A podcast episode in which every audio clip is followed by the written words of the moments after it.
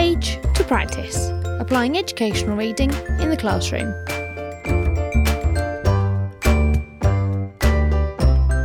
Join in the conversation using hashtag page practice podcast.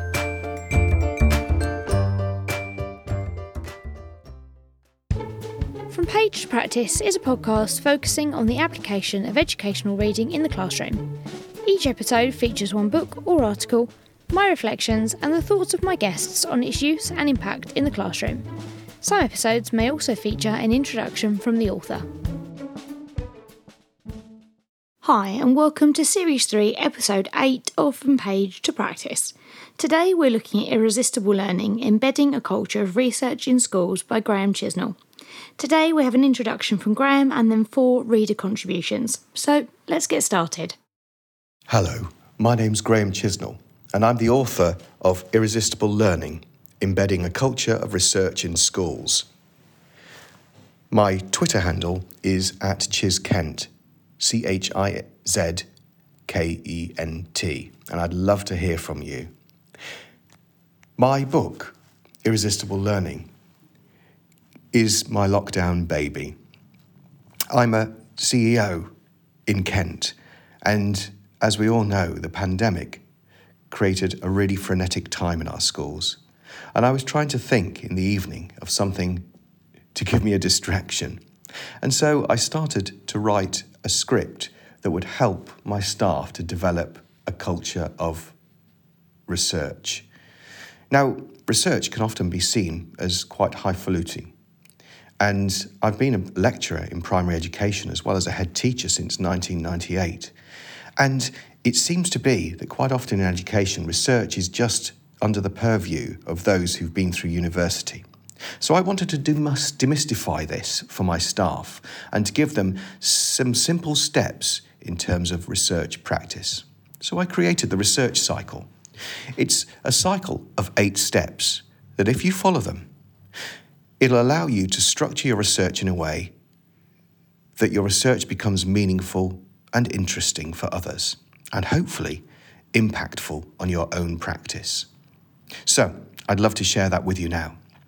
The first step in the research cycle is to define the issue and to think about an area of research that's interesting and relevant to both yourself as a researcher and your organisation. In that process, we think carefully about building a question. And we coach our staff to this point.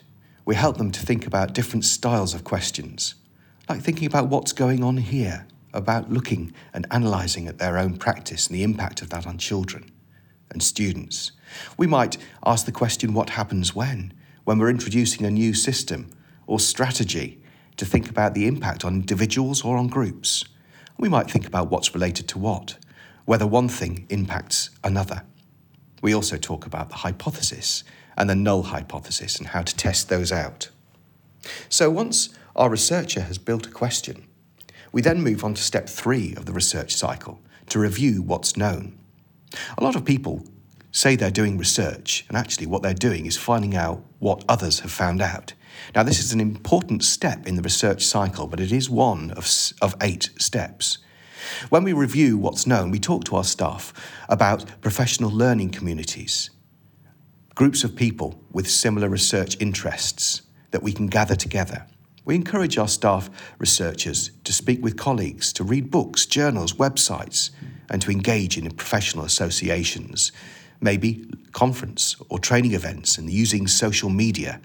We also teach them how to think critically and develop an understanding of cognitive bias and the great work of Daniel Kahneman on that, to allow them to spot that bias in themselves and in the research of others. So, once our researcher has found out about what's already known about their field of study, we then ask them to go back to the research question at step four and refine the question. Now it's time to move on to step five and step five asks our researcher to select the methodology. This is the fun part. And we use a range of theories around research methodology. We look at qualitative and quantitative research, the research and data linked to words and pictures and numbers. We look at longitudinal, microgenetic, and single study research, so there's an understanding of the research methodology and theories. We then get into practical research tools at step five. We talk about the mosaic approach by Clark, which is a brilliant approach to undertaking many lenses in your research methods.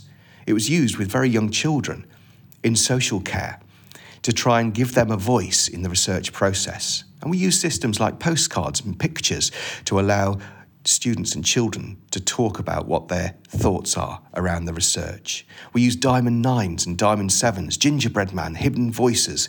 We use photographs, videoing, and questionnaires, web surveys, just so there's lots of different lenses that we can find out about our research question. The next step in the research cycle is step six, and we look at analysing the findings.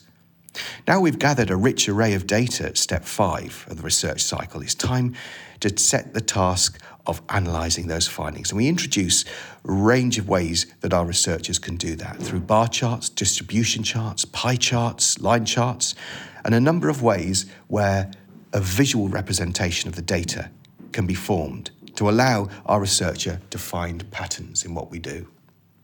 When analysing the data, we encourage our researchers to hold their assumptions lightly in order to allow the data to tell the story of research, and also to be alert to their conscious and unconscious bias in analysing their answers. At step seven, we ask our researchers to share the new understanding. We might do that through written presentations. It could be a verbal presentation to their colleagues, a research poster, using PowerPoint recordings or blogs, and we encourage our staff to use social media to share their findings. We introduced the idea of Step 7 right at the beginning of the research cycle, so our researchers recognise the importance of their work and that they will need to be sharing that towards the end of the project. This really sharpens the lens of their research as they start to think about their potential audience.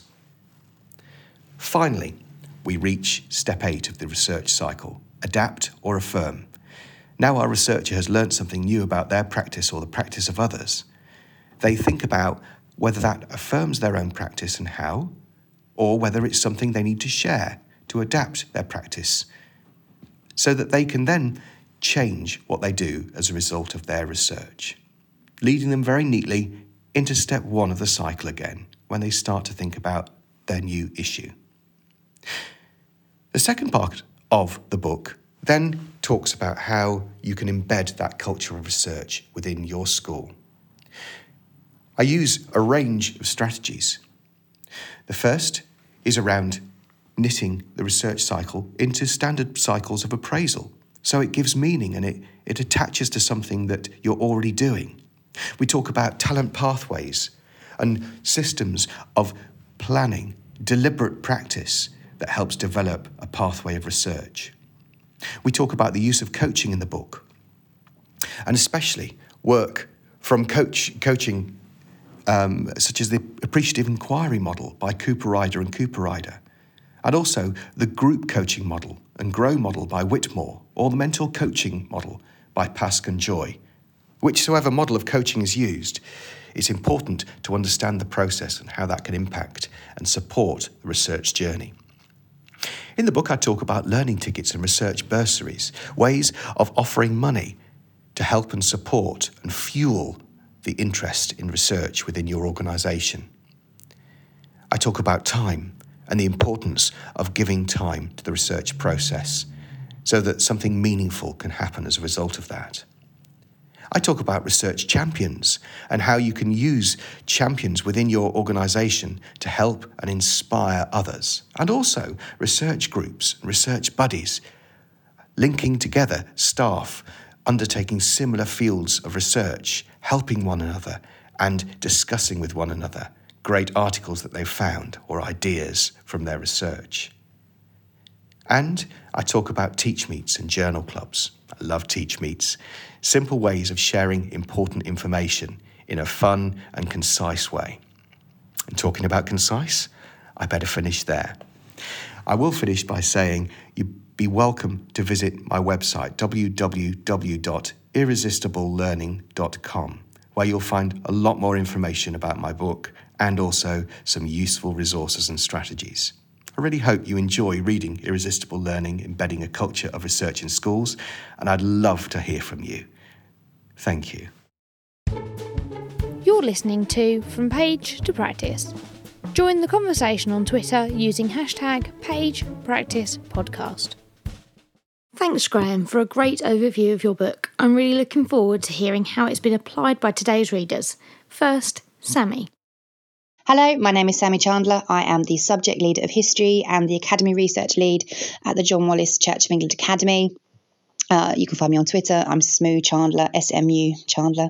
Um, but essentially, I have found Graham's book absolutely invaluable. I was appointed um, or kind of given the role of research lead in May of last year, um, following a kind of a series of opportunities that our new principal Damien Macbeth um, kind of put forward um, for a number of our staff in you know giving them some fantastic opportunities to, to for career progression and kind of looking at this. And this role essentially came off the back of um, some really great conversations with Damien. Uh, kind of talking about reading and kind of looking at professional development in the, in the academy, um, encouraging staff to to actually look at more resources and, and kind of branch out in kind of looking at the wider reading and, and research that's out there. And so the role, you know, like I said, essentially started from September, but I needed to kind of get ahead of, of looking at what we needed to kind of start implementing.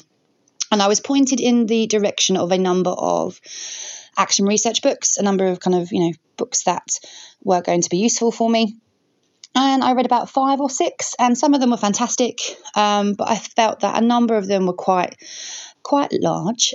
they were quite lengthy, and the language and the depth that they went into just felt quite bamboozling to me. And I started to get a bit concerned that perhaps I was out of my depth, that I hadn't perhaps fully understood what research was. And, and you know, it sounds like an obvious thing, but perhaps not within an education setting.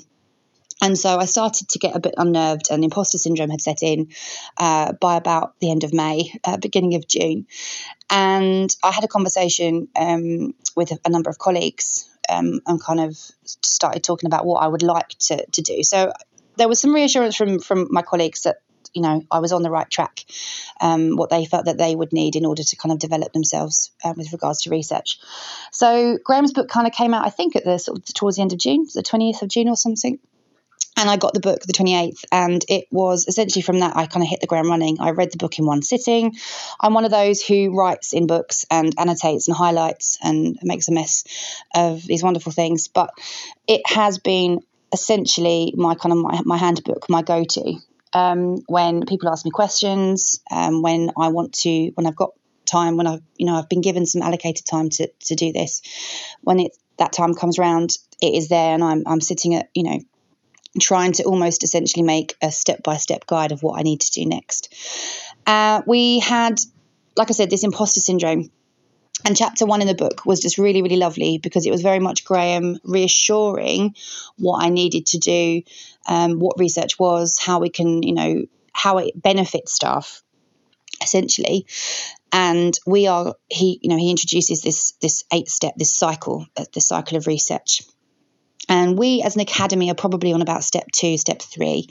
We have as as Graham suggests, sat down, we have defined an issue, we have looked at our strengths and weaknesses, what we would like to look into with regards to research, and picked out quite a broad theme. Um, so we're kind of hopefully going to look at uh, kind of this idea of because we are a 0 to 19 academy, we're an all through look at this concept of transition. And within that, there's lots of opportunities for us to pick out some really lovely individual questions. Um, we are, again, really fortunate to be part of um, an academy who is sponsored by Canterbury Christ Church University. So we've had a number of meetings with colleagues from Christ Church, um, Professor Lynn Revell, who is helping us um, with regards to research. So we're going to have some um, afternoon sessions, kind of some training essentially. We're going to hopefully have some mentors um, to help us identify our individual questions because Graham is quite clear that in order to have effective research, there needs to be an aspect of individual um, relevance and an interest in what you are looking into. So we've tried to make sure that staff are researching things that they find useful that will help them you know with the, you know with their own practice and, and teaching and learning. So we're quite excited. I mean we, we're essentially going to meet after half term. We're at that stage where we're kind of um, sending letters out to, to parents obviously with regards to ethical issues because teachers will need to obviously look at data and, and interview students so the ethical kind of implications of this, which again is kind of hinted at in in the, in the book, we are building our question. We are reviewing kind of what is out there. So, again, step three is very much about reviewing what, what research already exists uh, rather than reinventing the wheel. And he talks about networking and books. And again, we have developed it was something that i'd already intended to do but he kind of talks about the benefits of this of re- developing a, like a, a research library and looking at journals and websites and joining associations. So we've reached out to a number of organisations, uh, building an online um, profile. You know, social media has been incredibly invaluable. We have. Um, I attended uh, ResearchED in London, and we're going to Research Kent later on in the year. So little things like that that I have just been really, really useful. Um, like I said, I've used at the end of each chapter, Graham gives these kind of t- key takeaways, this summary and I was able to use that almost as like a as a tick sheet, as a tick list. Um, and it's not just things that you need to do; it's things that you need to try and avoid doing. So, like I said, he was kind of talking about colleagues who perhaps aren't as confident with their writing, kind of putting the pointing them in the direction of different organisations and journals and websites and things like that. So it's been really great because he identifies the pitfalls, explains why they'd emerged and how to rectify them, um, so, like I said, we are currently on stage three, so I can't really talk much about the next few steps from Graham's book, but it has absolutely been incredible. And I feel where staff, um, so we have a working party at the moment with regards to this project because we want to sort of just make sure that we get this right. And it has just been absolutely fantastic to to be able to have that to hand, um, and for me to feel much more confident in what I'm delivering and what I'm telling staff and what I'm, I'm getting this this working party of individuals to be part of, uh, because it's really quite exciting. Um, we had a meeting on uh, Friday had just gone where we kind of sat down with again with Christ Church and myself, our teaching and learning um, assistant head, and and our principal Damien was were just very excited, um, and I think that has come from just this really encouraging uh, support that we've had from Christ Church University, but also from the book because I can kind of sit there and I know what they're talking about, and I don't feel like you know I'm not meant to be there, and it's just incredibly exciting. So even if you aren't kind of talking about embedding a culture across an academy or a school based, you know, in, in a school setting, this book absolutely, you know, give it a read because it's not a huge book to read. It's not patronizing, it's not overwhelming. Um, Graham talks, you know, from someone who's had that experience from starting from scratch um, as a teacher. We are not, you know, ac- hugely academic necessarily. And, um, you know, the, the, the, language is just really, really nice. Um, and he takes you through it step by step. So please do give it a read. Um, and thank you for listening. You're listening to From Page to Practice.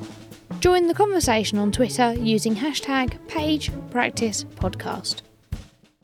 Thanks, Sammy. It's great to hear what you've done, especially with regards to your role as research lead and encouraging others. Next, we'll hear from Joe. I'm Joe Moran, and I'm the lead practitioner for teaching and learning at school in Nottinghamshire. And you can find me on Twitter at Joe underscore Moran. I'm here to talk a little bit about how we've used uh, Graham Chisnell's uh, Irresistible Learning. And as part of a trust wide initiative, uh, we've been developing inquiry questions, uh, which is basically a uh, evidence informed approach to answering a specific question about um, developing an aspect of um, practice within the classroom. And as part of this pilot, Graham Chisnell's book has very much informed everything we do in terms of providing support for our practitioners in the school. I particularly like uh, Graham's research cycle, which can be found on page 18. Um, and basically, what we've been doing is getting each member of staff to reflect on their practice and identify an aspect of their practice that they want to refine and develop over the coming year. And that links to finding that concept, that idea of a relevant issue that links to both organisational priorities as well as faculty priorities. And so, what we do is we provide that space for staff to have that conversation with their faculty leader or line manager about the issue that they want to focus in on, that area of practice that they really want to, to, to master through evidence and research informed uh, sources. It's from here that we start to think about defining the area of practice that our staff wish to investigate, um, and then that leads on to building the question. For example, what impact does weekly multiple choice retrieval questions for a period of 12 weeks have on knowledge test scores with my year 10 lower attaining students? So, what we're doing there is getting the staff to think about uh, what impact a particular type of practice has over a period of time on what type of outcome and for whom would this impact benefit most. I particularly like Graham's notion of fast thinking and slow thinking. So we have often done this before. We go for quick fixes and quick gains through fast thinking. We go for the thing that jumps at us most, but we don't really give time to look at the heart of the actual problem that affects our practice. And that's why I think um, the concept of slow thinking really gets me thinking about ways in which I can provide those spaces for staff to have that dialogue with their faculty leaders or their research coaches to start looking at that element of practice and look at the other factors that could affect their current practice I've used much of Graham's book to help staff to develop their inquiry questions, and I particularly like the um, section about uh, talking about building a question to answer the issue. And what is really, really important is researching what is already known about the the issue at hand. A lot of us get sort of carried away thinking we've got to find the latest evidence and you know new ideas when we actually don't give ourselves time to think about what do we already know about the issue at hand and what uh, what gaps in our knowledge exist um, so that we can actually identify those gaps and fill them um, with the research and evidence that is out there. So, you know, Graham talks about looking at uh, relevant books, journals, online resources, um, but I think also it's a good opportunity for staff to talk with other faculty areas about what is known about this particular area of practice. There's a real good chance to start thinking about uh, developing um, their practice through those conversations across the school. And for staff that are not uh, well versed to engaging with uh, research, and it can be some many years before anyone's actually done any research. Um, I did actually pick out uh, Graham's notion of a, a research coach. Um, just to guide some of the staff through the sort of requirements for the inquiry questions. Um, it can be quite a minefield when you're trying to look at different types of evidence. And so we've upskilled these research coaches who tend to be the faculty leads or staff that are, you know, very well, very confident with with engaging with research or evidence informed sources um, to help to support uh, people that may lack staff that may lack the confidence to engage with um, any kind of research. And through this, this has helped um, staff to refine their inquiry questions even further. So it's more targeted, it's more specific to an issue at hand, but is also uh, reinforced with a sort of a wider understanding of the issue that they're, aim- they're hoping to, to investigate further. And that all then pieces together as part of our prepare phase for the inquiry questions. As a result of this, we've got uh, 60 different inquiry questions. Um, some are looking into you know, retrieval practice, um, looking at whole class feedback, looking at Cornell notes as an effective strategy for revision.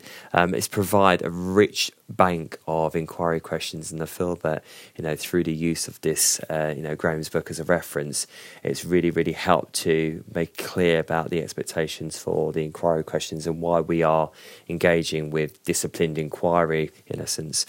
Um, and then as we move further into our deliver stage of the inquiry questions, we then begin to look at what kind of methodology might we employ. So are we going to be using more quantitative methods or qualitative methods? And it's actually come up in a lot of conversations I've had with staff across the school. Um, they said, well, you know, impact, if we're looking at impact, it might not be measurable by using student data alone. You know, we can look at the more qualitative aspects, such as, you know, engagement with a particular type of intervention. We can look at book looks, we can look at diary entries. There's a whole host of different ways that we can can measure impact of a particular strategy. So once we get to our evaluate and sustain phase, which will be in the summer, Again, I'll be drawing my ideas from uh, from Graham's book and ways that we can sort of unpick our research findings. But inevitably, what we aim to do is to create a one-page dissemination tool uh, which shows um, our findings uh, from the IQs. Um, and this is a nice way to showcase what we've done in terms of thinking about our practice, with a wider audience, such as across the school and uh, and across uh, schools within our trust. But it's a good opportunity for staff to share whether or not uh, we feel that we're in a position to affirm current practices or to adapt. And if the case is to adapt, then you know what has been put in place. Does it work? Do we need to go down that route? And is there a potential opportunity to create another inquiry question in another year to look at the efficacy of a particular strategy that we haven't used before? All in all, the book has been a great source uh, for the development of the IQs um, across the school. I would be lost without it. I've actually signposted many staff to to uh, the book. I've actually put it in the book in our in our research library. Um, but it really, really does give uh, sort of the the, the fundamentals of engaging with any kind of action research, or as we're doing the uh, inquiry questions, or if you actually wish to, you know, I think it would really uh, support uh, people that wish to do a master's in educational research. It is a really, really good reference uh, to help you through uh, to navigate that research process. Um, certainly, will be lost without it, and it's really, really been influential in helping shape our professional development um, at our school. You're listening to From Page to Practice. Join the conversation on Twitter using hashtag PagePracticePodcast. Thanks, Joe. It's great to hear how applying this book to your whole school practice has really made a difference. Next, we'll hear from Fahana. Hi, I'm Fahana Patel, and I'm a vice principal of a primary school which is part of a multi academy trust. I am a SENCO, Mastery Math Specialist for NCETM I teach part time in year six and lead the curriculum within my academy. You can follow me on Twitter, and my Twitter handle is patelfahana84. And I do enjoy sharing resources and ways in which I have implemented research into practice. So, I read Irresistible Learning as soon as it was published, and as someone who is eager to learn more about improving practice and developing my own pedagogy, I found that this book helped me to analyse and delve deeper into the purpose of research. The eight key steps involved as part of the research cycle is a model that I have now started to implement as part of my own practice. The diagram from the book is what I tend to keep to hand and use as my reference point when focusing on research informed practice. I really benefited from implementing the slow thinking approach from the research cycle, where myself or a member of staff has really had the opportunity to delve beyond the surface eradicating those biases and assumptions, and then really spending time considering those probing questions, which has then resulted in eliciting a more detailed response. I really like the combination of visuals throughout the book, and there are so many examples of the types of questions that you can ask and how you frame those questions when you're coaching. I use this as a scaffold to help me implement that dialogic model. The research cycle process provides a framework so that when you're delving into research, the strategies and approaches allow the research to be manageable.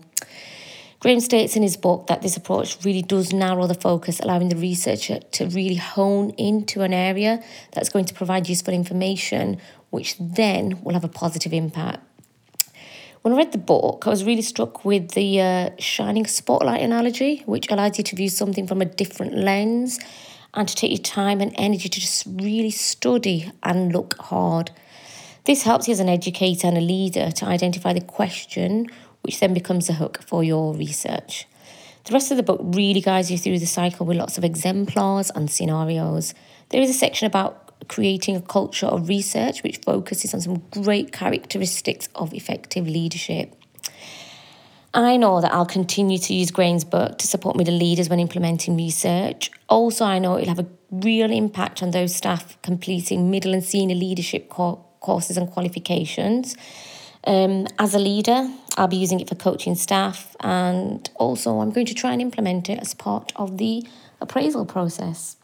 Thank you very much. You're listening to From Page to Practice. Join the conversation on Twitter using hashtag PagePracticePodcast.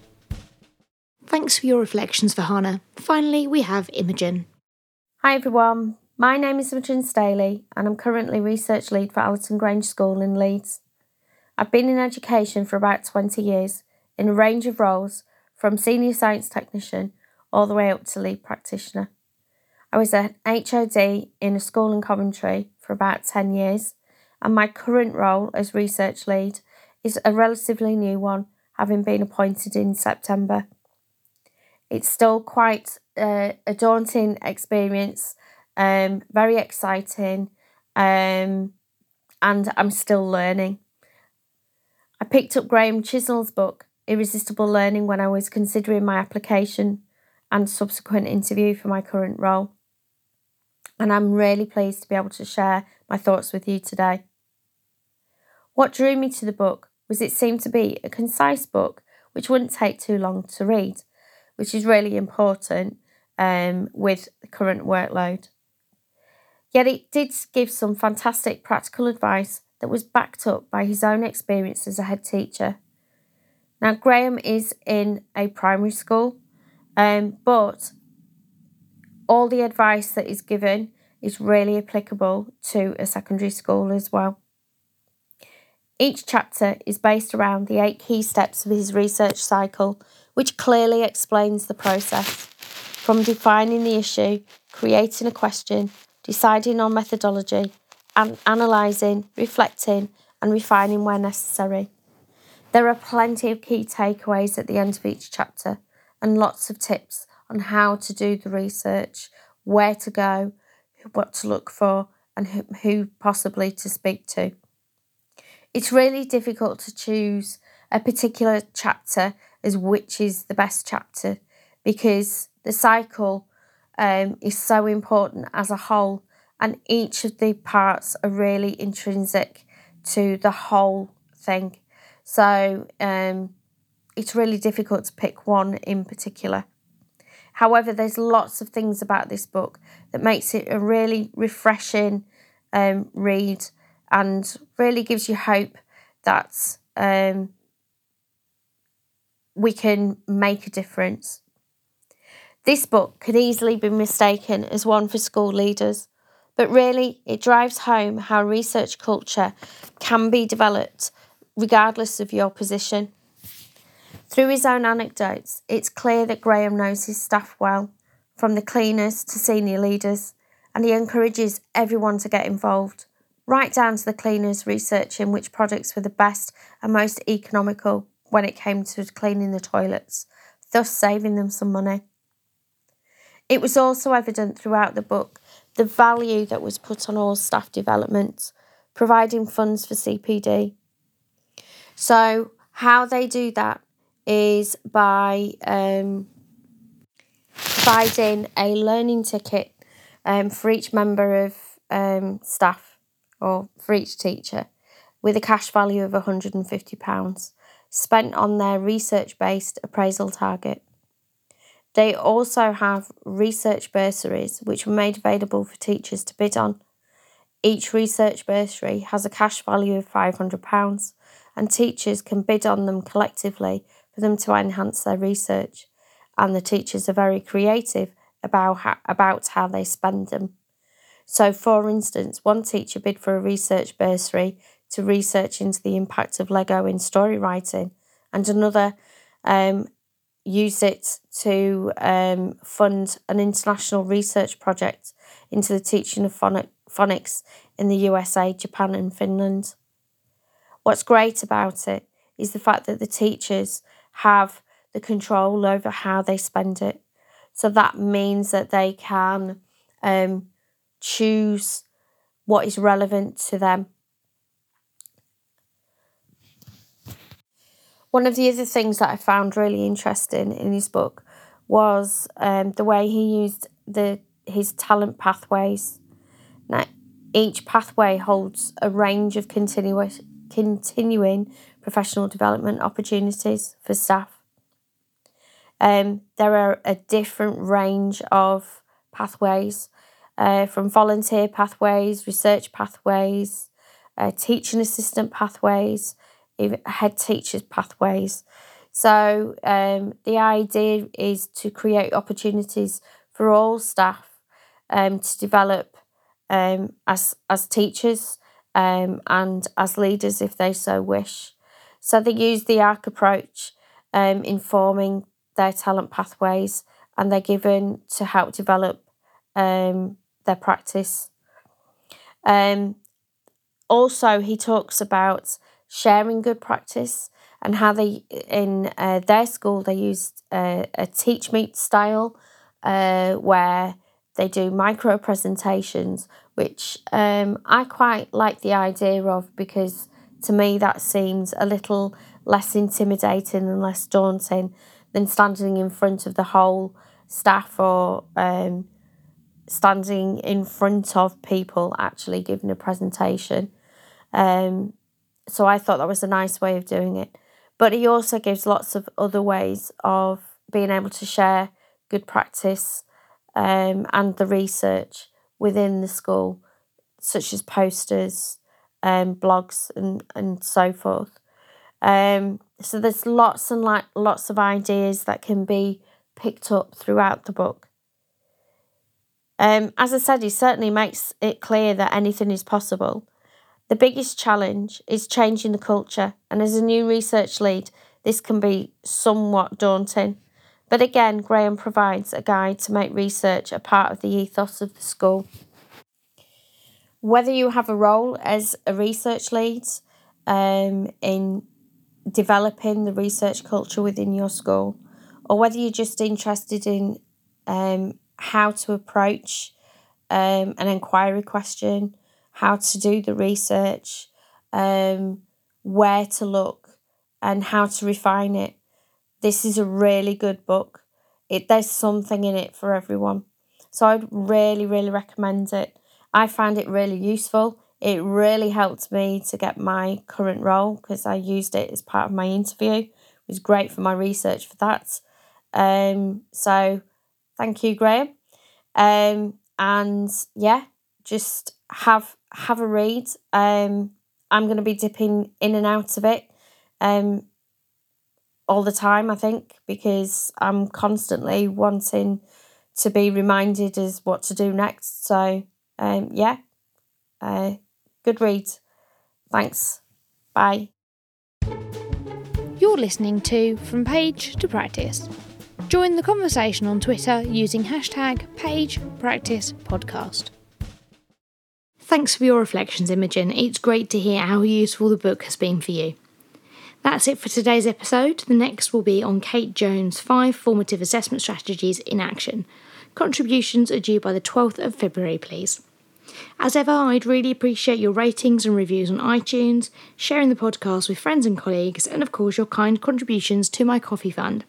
I'm also after your suggestions for books for forthcoming episodes, so please do let me know those via Twitter at Page Practice Pod, and don't forget to use the hashtag Page Practice Podcast when talking about the podcast so we can get a discussion going. Thanks, bye. You've been listening to From Page to Practice. Don't forget to join in the conversation using hashtag Page Practice Podcast. Alternatively, to suggest a book or article, or volunteer to contribute to an episode, visit learninglinguist.co.uk forward slash page practice podcast. Thanks go to Kevin MacLeod of Incompetech.com for use of the tracks Cheery Monday and Fuzzball Parade, which are licensed under Creative Commons.